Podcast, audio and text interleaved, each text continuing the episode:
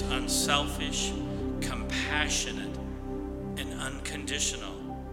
It is a love that picks us up and carries each and every one of us further than we could ever go on our own. Jesus gives us, gives us his love so that we can give it away. He told his disciples, So now I'm giving you a new commandment love each other just as I have loved you. You should love each other. Your love for one another will prove to the world that you are my disciples. Please join me today in this responsive reading as you together recite the words following the word all on the screen. Lord Jesus, bind us to you and to our brothers and sisters with divine love that only you can provide. May our hearts not May our souls not be deceived, nor our talents or minds enticed by allurements or error, so that we may never distance ourselves from your love. May we learn this morning to love our neighbors as ourselves with strength, wisdom, and gentleness. With your help, you who are blessed through all of the ages. Our actions reflect Jesus to the world around each and every one of us. We need His love to be evident in our words, our actions, and as we interact with others. Seek a graciousness that comes from God's Spirit as we interact with those God places into our lives. In doing so, we leave behind footprints in the snow that will lead others to the love of God.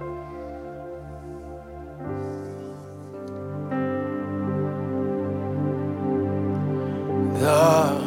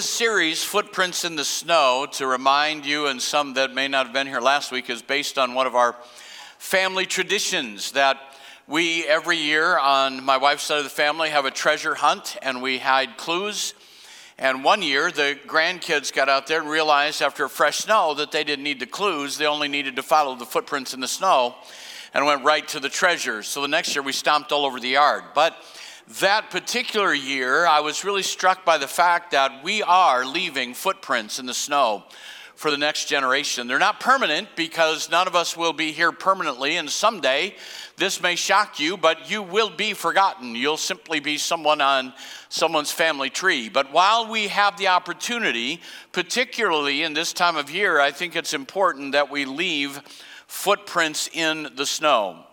And the story of Advent on this second week of Advent is a story of love. For God so loved the world. Come on. For God so loved the world. How many of you believe that to be true? That He gave His only begotten Son.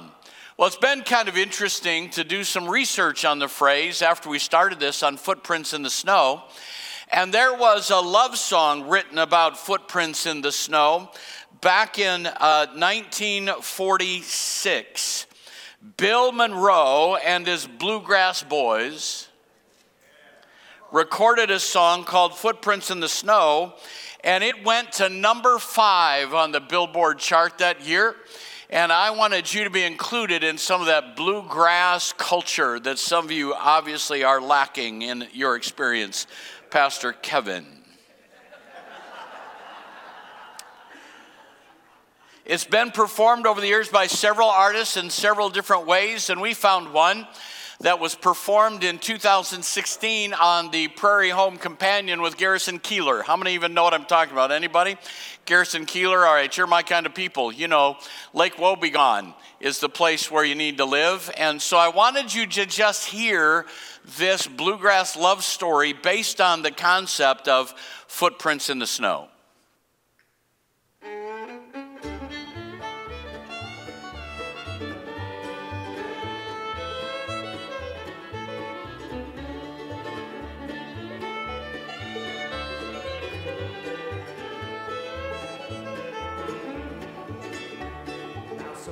Like the summertime when they can walk about. Strolling through the meadow green, it's pleasant, there's no doubt. But give me the winter time when the snow's on the ground. For I found the winter snow's on the ground. I traced the little footprints in the snow. I found the little footprints in the snow, Lord. It's that happy day when Nellie when the winter snow's on the ground. Well, I went in to see her, there was a big round moon. My mother said she just stepped out, but would be returning soon. I found her little footprints and traced them in the snow. I found her when the snow's on the ground. I traced the little footprints in the snow. I found the little footprints in the snow,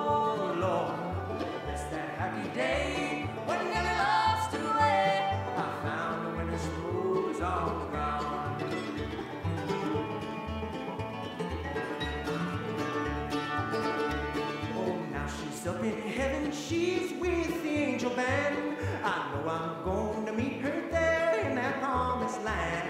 But every time the snow falls, it brings back memories. For I found her when the snow's on the ground. I traced the little footprints in the snow. I found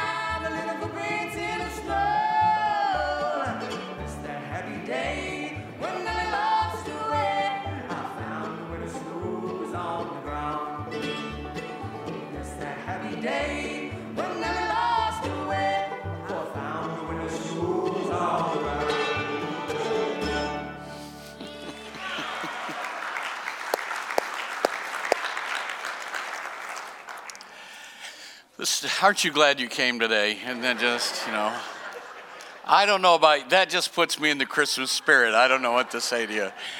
But the storyline is about a young man who wants to court a young lady. Comes to see her, and she's left the house, gone for a walk out in the woods in the snow. And she's gone out there and becomes disoriented. There's a third verse I'll read to you that wasn't in that gets disoriented and he's worried about her, and so he follows her footprints and finds her, and how pleased she is that somebody found her. Here's the verse that gets omitted I called her, she saw me as we were walking home. She promised me that never more without me would she roam. I'm happy now for life, for I've made her my wife, whose footprints I trace plainly in the snow. So he finds her and and they get married and live heavily, uh, uh, happily ever after. And at the end of the song, he's writing the song after she has died after a long marriage together. Footprints in the snow. Isn't that wonderful? Isn't that great? Do you have a warm fuzzy now? Does that help you? But the idea of Advent is it is a love story, and it's a love story about the pursuit of the one that we should love. Footprints in the snow involves, as we talked about last week, preparation, being ready for the Lord to come. But this week, the idea is a pursuit that love must be pursued. We talk about falling in love and falling out of love, and I reject that concept. I don't think you fall in love or fall in out of love, but rather love is a journey, it's a pursuit something that you engage in. And in Matthew chapter 3, we find John the Baptist calling the people to prepare. The key word last week was preparation. But to prepare for what? For the coming of the Lord. And at the end of Matthew 3, in John's journey, he meets up with Jesus, and God speaks from heaven and says, This is my beloved Son in whom I am well pleased. This is my beloved Son, in whom I am well pleased. So, our calling is that same calling to pursue the one that we love. That Advent is about finding the one that God calls his beloved. So, I want us to consider that journey this morning, what that means and what that looks like. And the first part of the journey, on this pursuit of love is this the pathway of love begins with repentance. The pathway of love begins with repentance. John is the forerunner of the Messiah. Think about the story of his birth. Zachariah and Elizabeth are elderly. They're, they've given up hope on ever having a son. But while Zechariah is in the temple and he is ministering at the altar of incense. An angel appears to him and says, You're going to have a child. Now, they're way past childbearing years. I've shared this story before, but it reminds me of a moment when I was pastoring in Ames. We had a young staff and we had an older retired minister on the staff. And one morning, I didn't know they were going to do this. One of the couples, or the, one of the staff pastors, went forward for his part of the service, and he said, And by the way, we have an announcement to make. Uh, we have a child on the way. We're expecting a child, and everyone applauded. Then another staff pastor did a part, he did his part. And he said, And uh, we want to also announce this morning that we have a, a, baby on the way, and people applauded. And then this uh, pastor who's in his 70s is walking forward and he said, I want to make it really clear this morning we do not have an announcement to make. so you can't blame Zechariah that he was um, finding it difficult to believe. And he questions the angel, and the angel gives proof and says, You will not say another word till you name that baby John. Now, some of you wives might say that would have been an answer to prayer. The months go by, the baby is born. They think that he'll be named Zechariah, and he's not. And when he writes out, his name shall be called John, God gives him his speech back.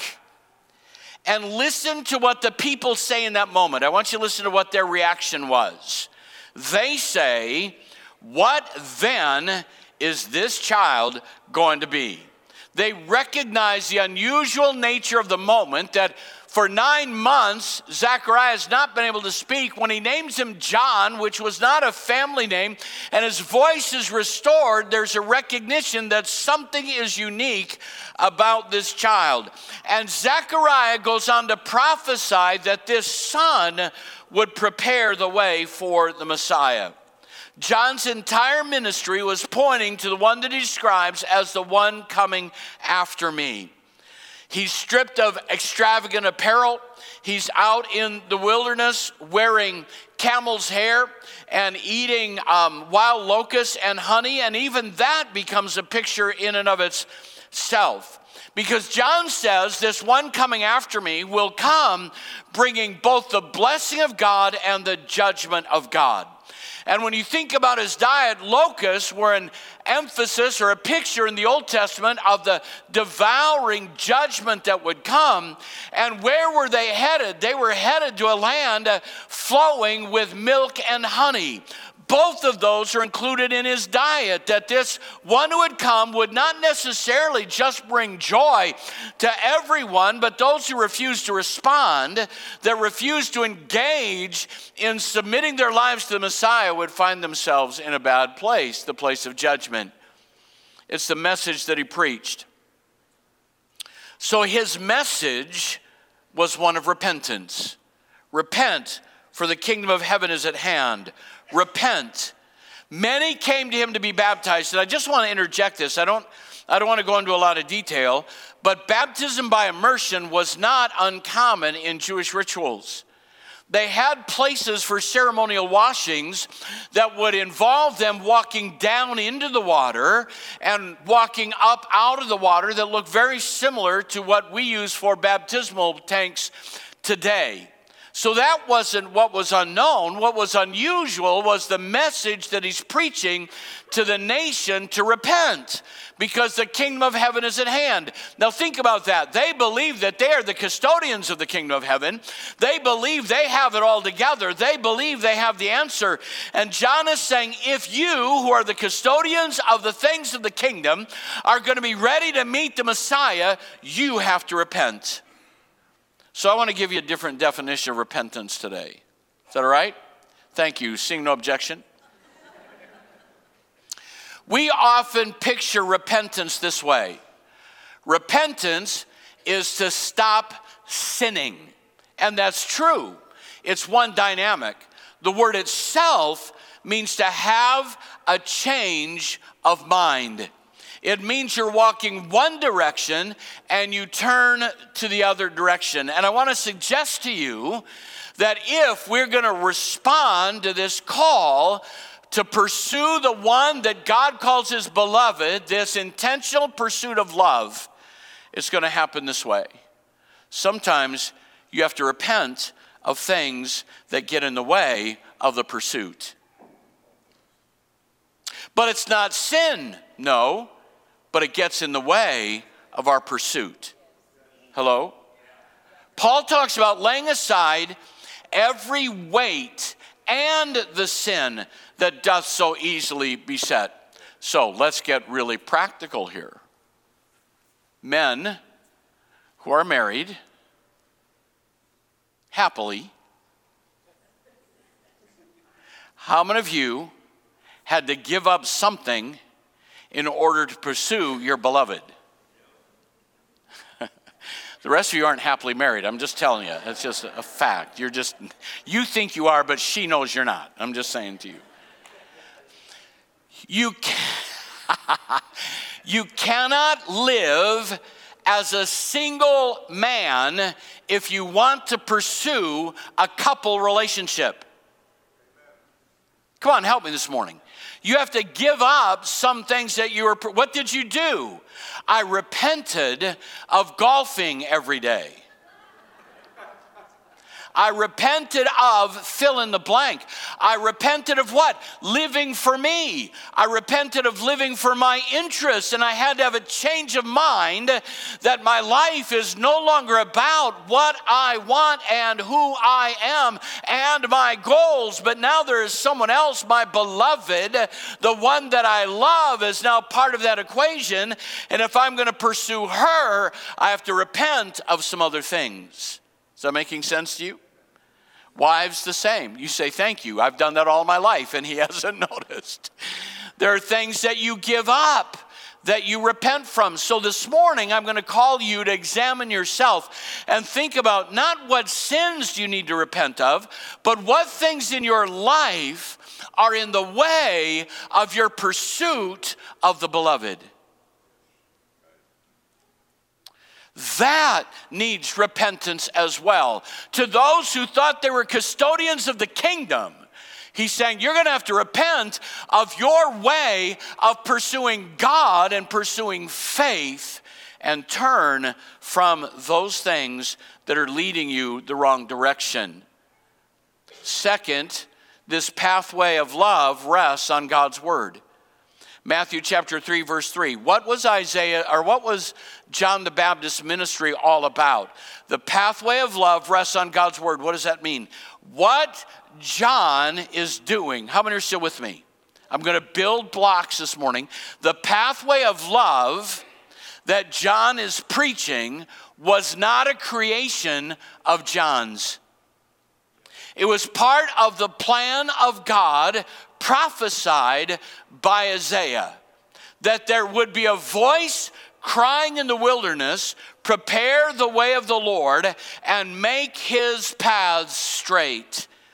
That if we're going to pursue him, we have to pursue him in a Bible based pursuit. Everything is rest on, rest on what God declares, and that is especially important with this word love. Because we live in a culture that has, I know this Advent, and I'm supposed to be nice. So forgive me for this if you find this offensive. I'm sorry you were offended. We live in a culture that has not only um, sentimentalized the word love, but have perverted the word love to mean something the Bible doesn't say it means. We have created all kinds of definitions of love, and I'm going to suggest to you that that has even affected discipleship and worship among the people of God because we have sentimentalized it and we've created this soft sell of love that means if you love someone, you will approve of everything they do, you will support everything they do, you will always be on their side, and no one's ever wrong. You won't speak about correction if you love them and churches get in trouble when they draw lines, and what are we told? You don't love people. Love is not the creation of human sentimentalism. Love is not about just giving gifts. Remember that Jesus would come to bring blessing and the fire of judgment. They're both included in that. We need a biblical definition of love in the pursuit of love. And the greatest concept I've read or definition I've read of love is simply saying love is the commitment to the well being of someone else. And if I'm committed to your well being and you're going down a wrong road, if I love you, I'm not going to stand by and endorse destructive behaviors. I'm going to call those behaviors out because I love you. And you can call me a hater. You can call me anything you want to call me. But my definition of love is not defined by special interest groups in the political systems of America. My definition of love is defined by the Word of God. And what did Jesus say? If you love me, worship, if you love me, sing. If you love me, cry. If you love me, smile. If you love me, dance. If you love me, treat everybody nice. No, he said, If you love me, keep my commandments. So then, love of Jesus in this pursuit is word based, which means if I love him, I'm going to do what he's asked me to do.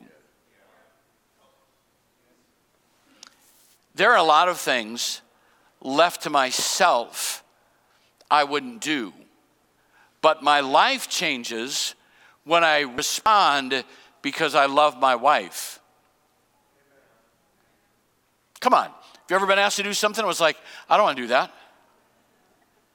And if I were the only one here, the dishes on Monday can be done on Friday.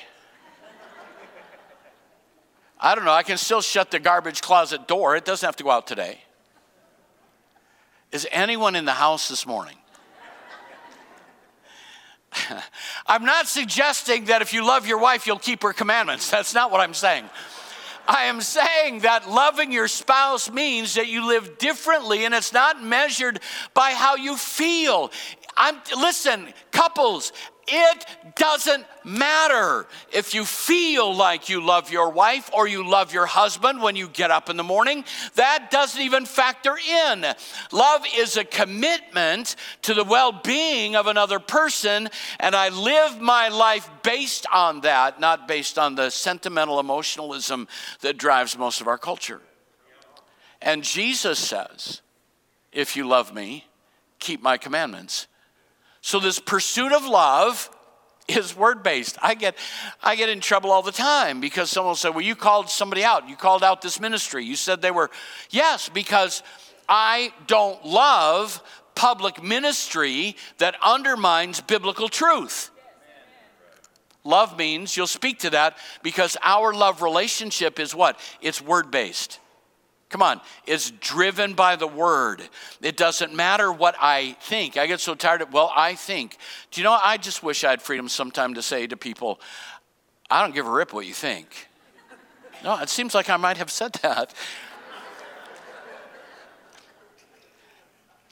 what I care about is what does the word say?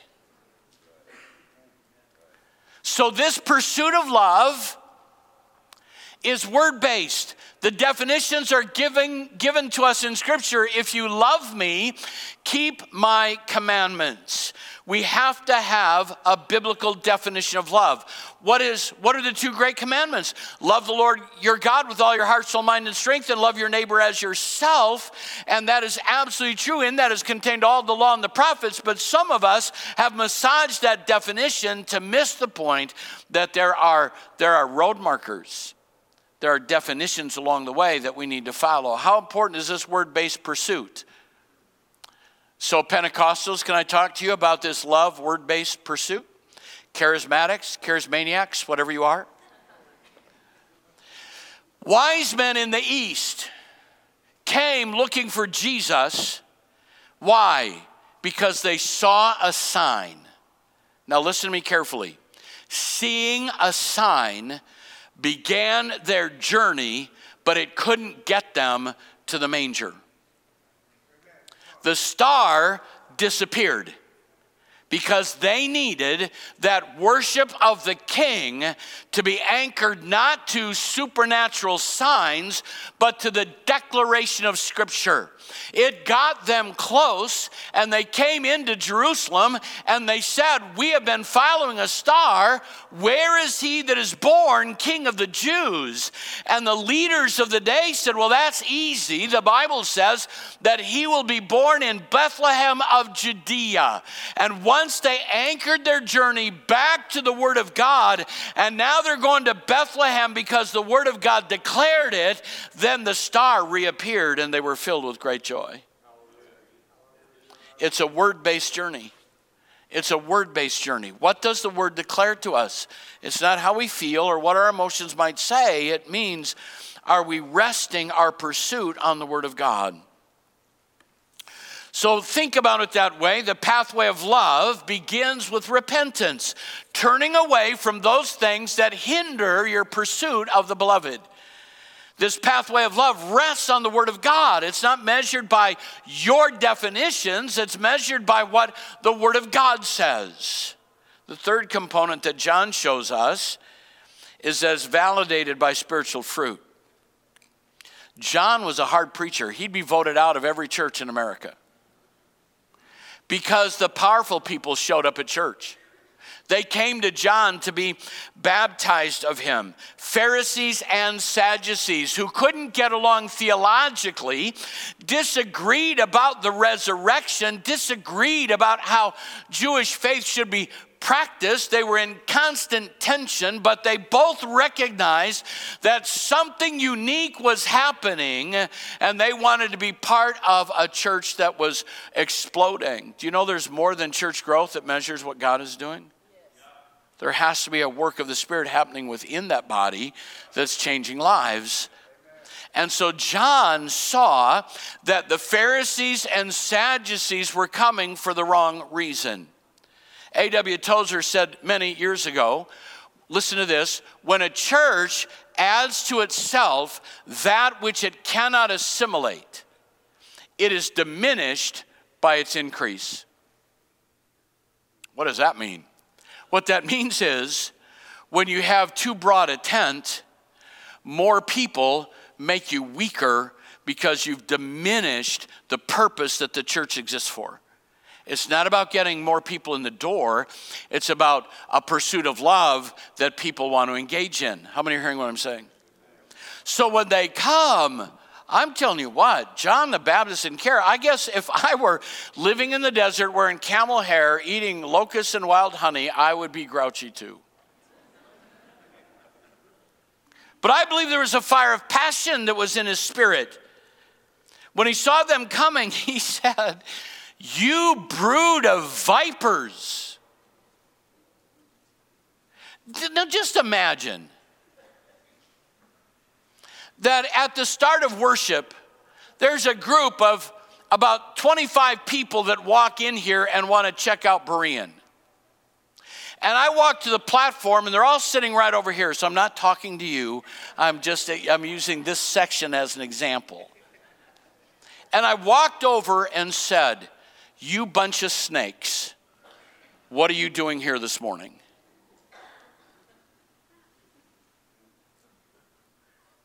How many of you are not coming back next week? He might get this section next week. I mean, that was harsh. Who's warned you to flee from the wrath to come? Why are you here? What's in your heart?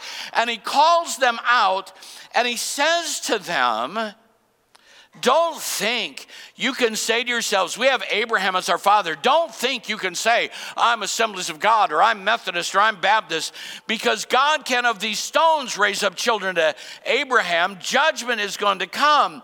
So he says to them, You have to produce fruit in keeping with repentance, because repentance isn't just a change of mind it's a change of mind that results in a change of behavior.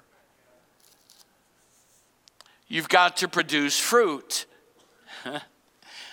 so, I just feel like I, I, get kind of freer when you don't respond. So, if you want to rein me in, you got to respond. But the, the thrust, think of it this way this, this fruit of repentance, he's saying, I don't care what you say. I care if how you live backs up what you say. Do you want an example of that? Thank you. I'll give you one. I trust the Lord, but I don't pay tithes. You don't trust Him? Come on, you don't trust Him. Not really. That's at the core of that. It's a lack of trust. Do you want me to get more direct, or is that good enough? the, the, the point I'm trying to make is you can say anything you want. I can say to my wife, I love you. And then if I treat her badly all through the day, we've got a problem because my words don't match how I live. I can tell my kids that they're the most important thing in my life and that I don't feed them biblical truth and I'm not engaged in their activities and they're, they're a problem for me. I remember the dad who was a successful businessman and he was at home working and his son came in and said dad can i talk to you? And he said look i'm really busy. We'll talk another time. But dad you always say that. I know but i'm really busy and we'll talk another time. You mean the world to me. We'll talk another time. He said dad would you answer one question for me? Yes. What is that? He said how much do you make he said, Why does that matter? He said, I'm just curious how much you make. And so he told him an amount. He said, Right now, working, he said, I make about $150 an hour. If you, if you me- measured out my salary, it's about what I make. So the son said, Okay, went out, and he started getting a bunch of odd jobs. And then he came back in to his dad, and he put $150 on the desk. And his dad said, What's this? He said, I want to buy an hour of your time. Saying I love you doesn't mean anything if it doesn't show in my behavior. So, what evidence do you give that you really love Jesus? Is Jesus a spare tire or does Jesus need to take the wheel? In fact, I don't believe, I believe he should be driving the car. If I were to follow you, what fruit are you leaving for me to follow that you have a love relationship with Jesus?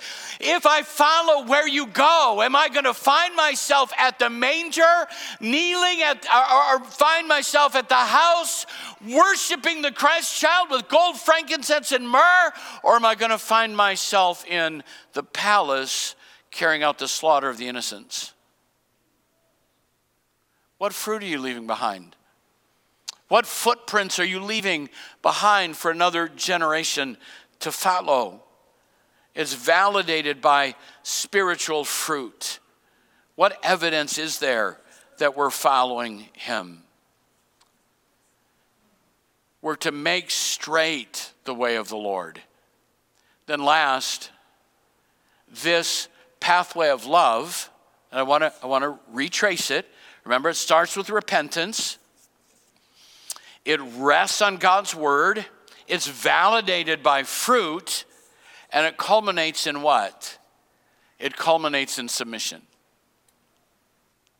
Well, that's hard.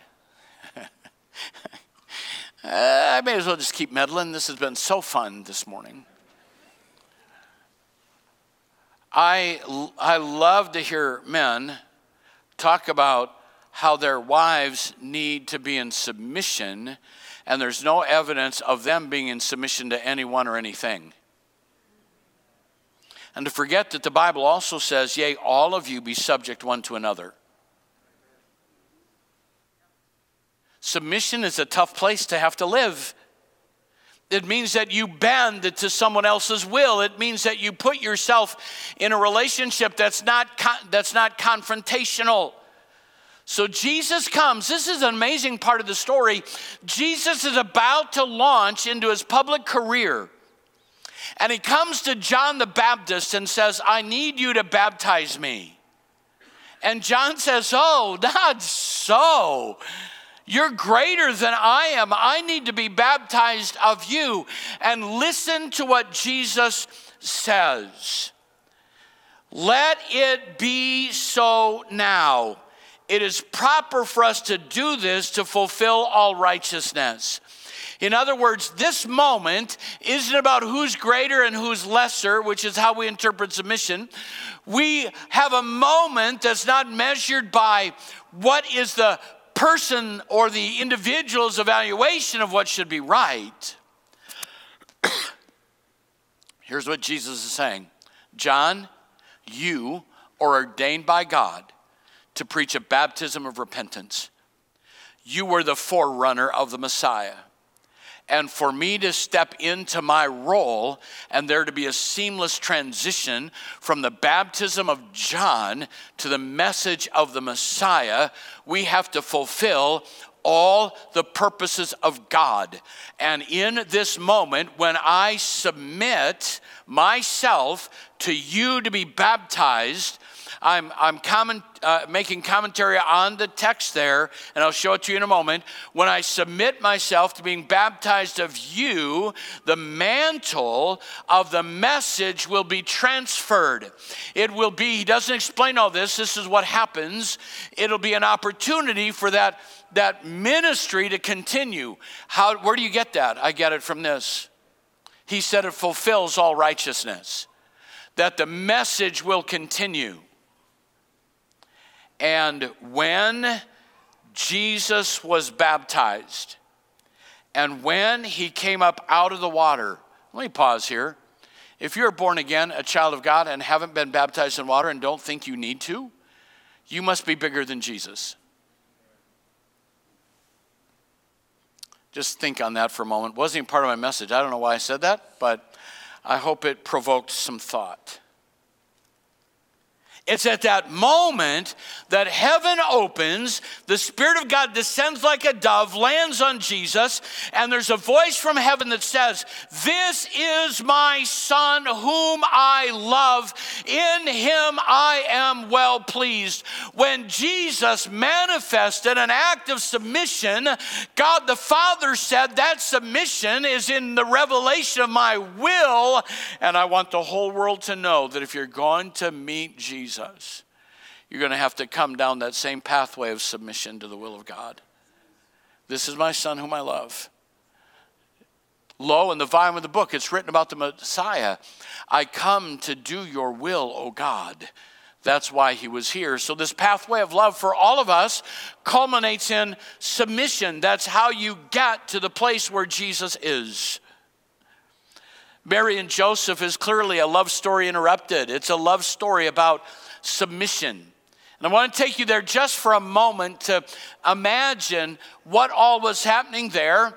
I don't know, we don't know the circumstances. It's hilarious to read about how Mary and Joseph met each other. He's an old widower, she's a young lady.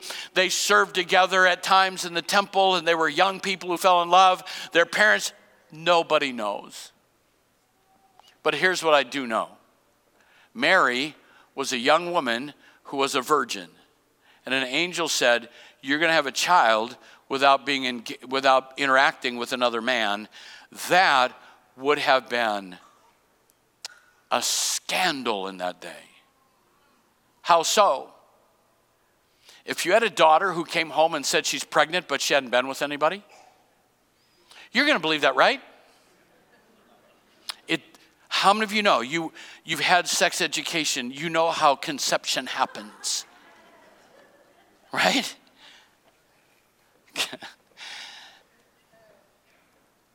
and she said, Be it unto me according to your word. God, whatever it costs me, if it costs me Joseph, if it costs me my reputation, if it costs me my future, if I become the laughing stock of the world, I am submitting to your will. Joseph hears about it. And he doesn't want to. How do you know he loves her? Because he didn't want to make a public scandal or a spectacle of her.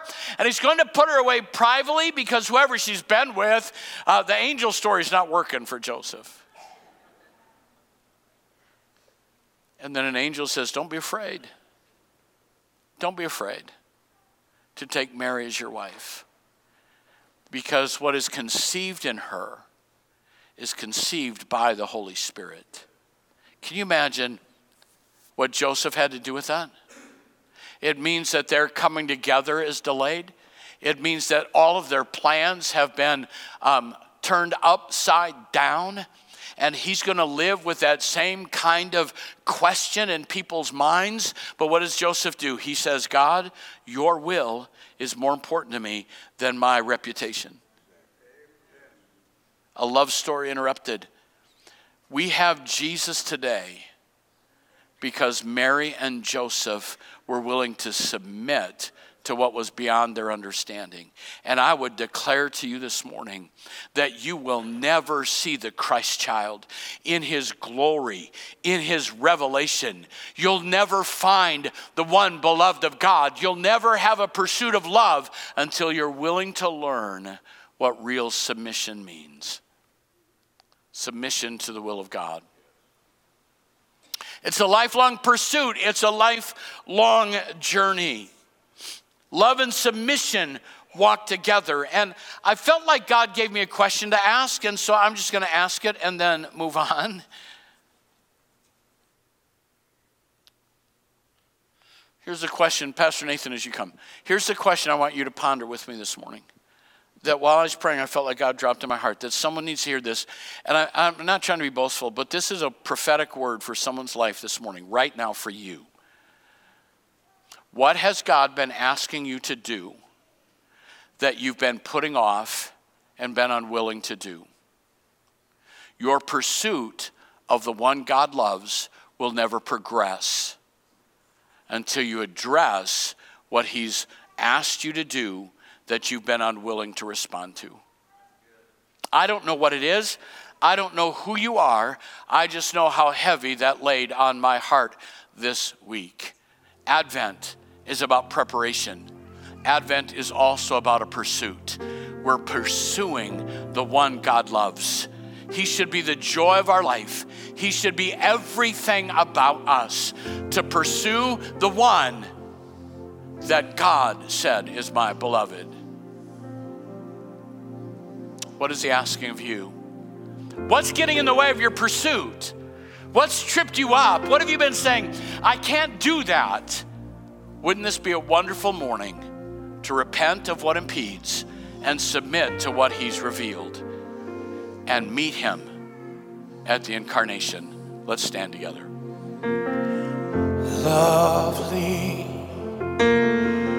are your dwelling places.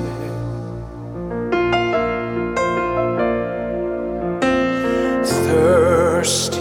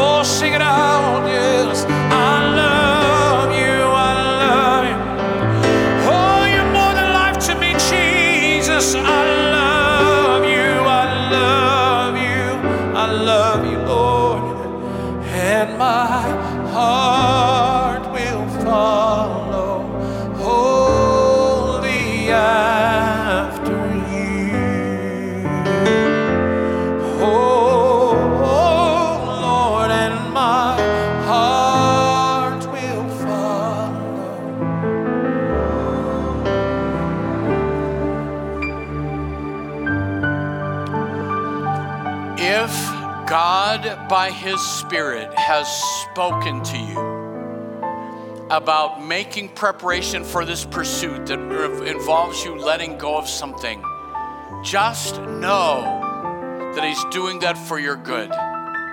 Growing up, and I heard this kind of in my spirit while we're worshiping, growing up, I heard all of my life don't ever tell God you won't do something because He'll make you do it. Let me tell you why that's so wrong. That creates a perverse God who wants to make your life miserable. Here's what really happens when you say there's something you won't do, you've identified a place of rebellion. And by His Spirit, because He loves you, He will address that rebellion. But He's not about making you miserable, He's all about healing you and making you whole. So if He speaks to you, turn from anything that gets in the way of your pursuit of the one that God loves, the beloved Son of God. Amen. If you love Jesus, let me hear your hand this morning.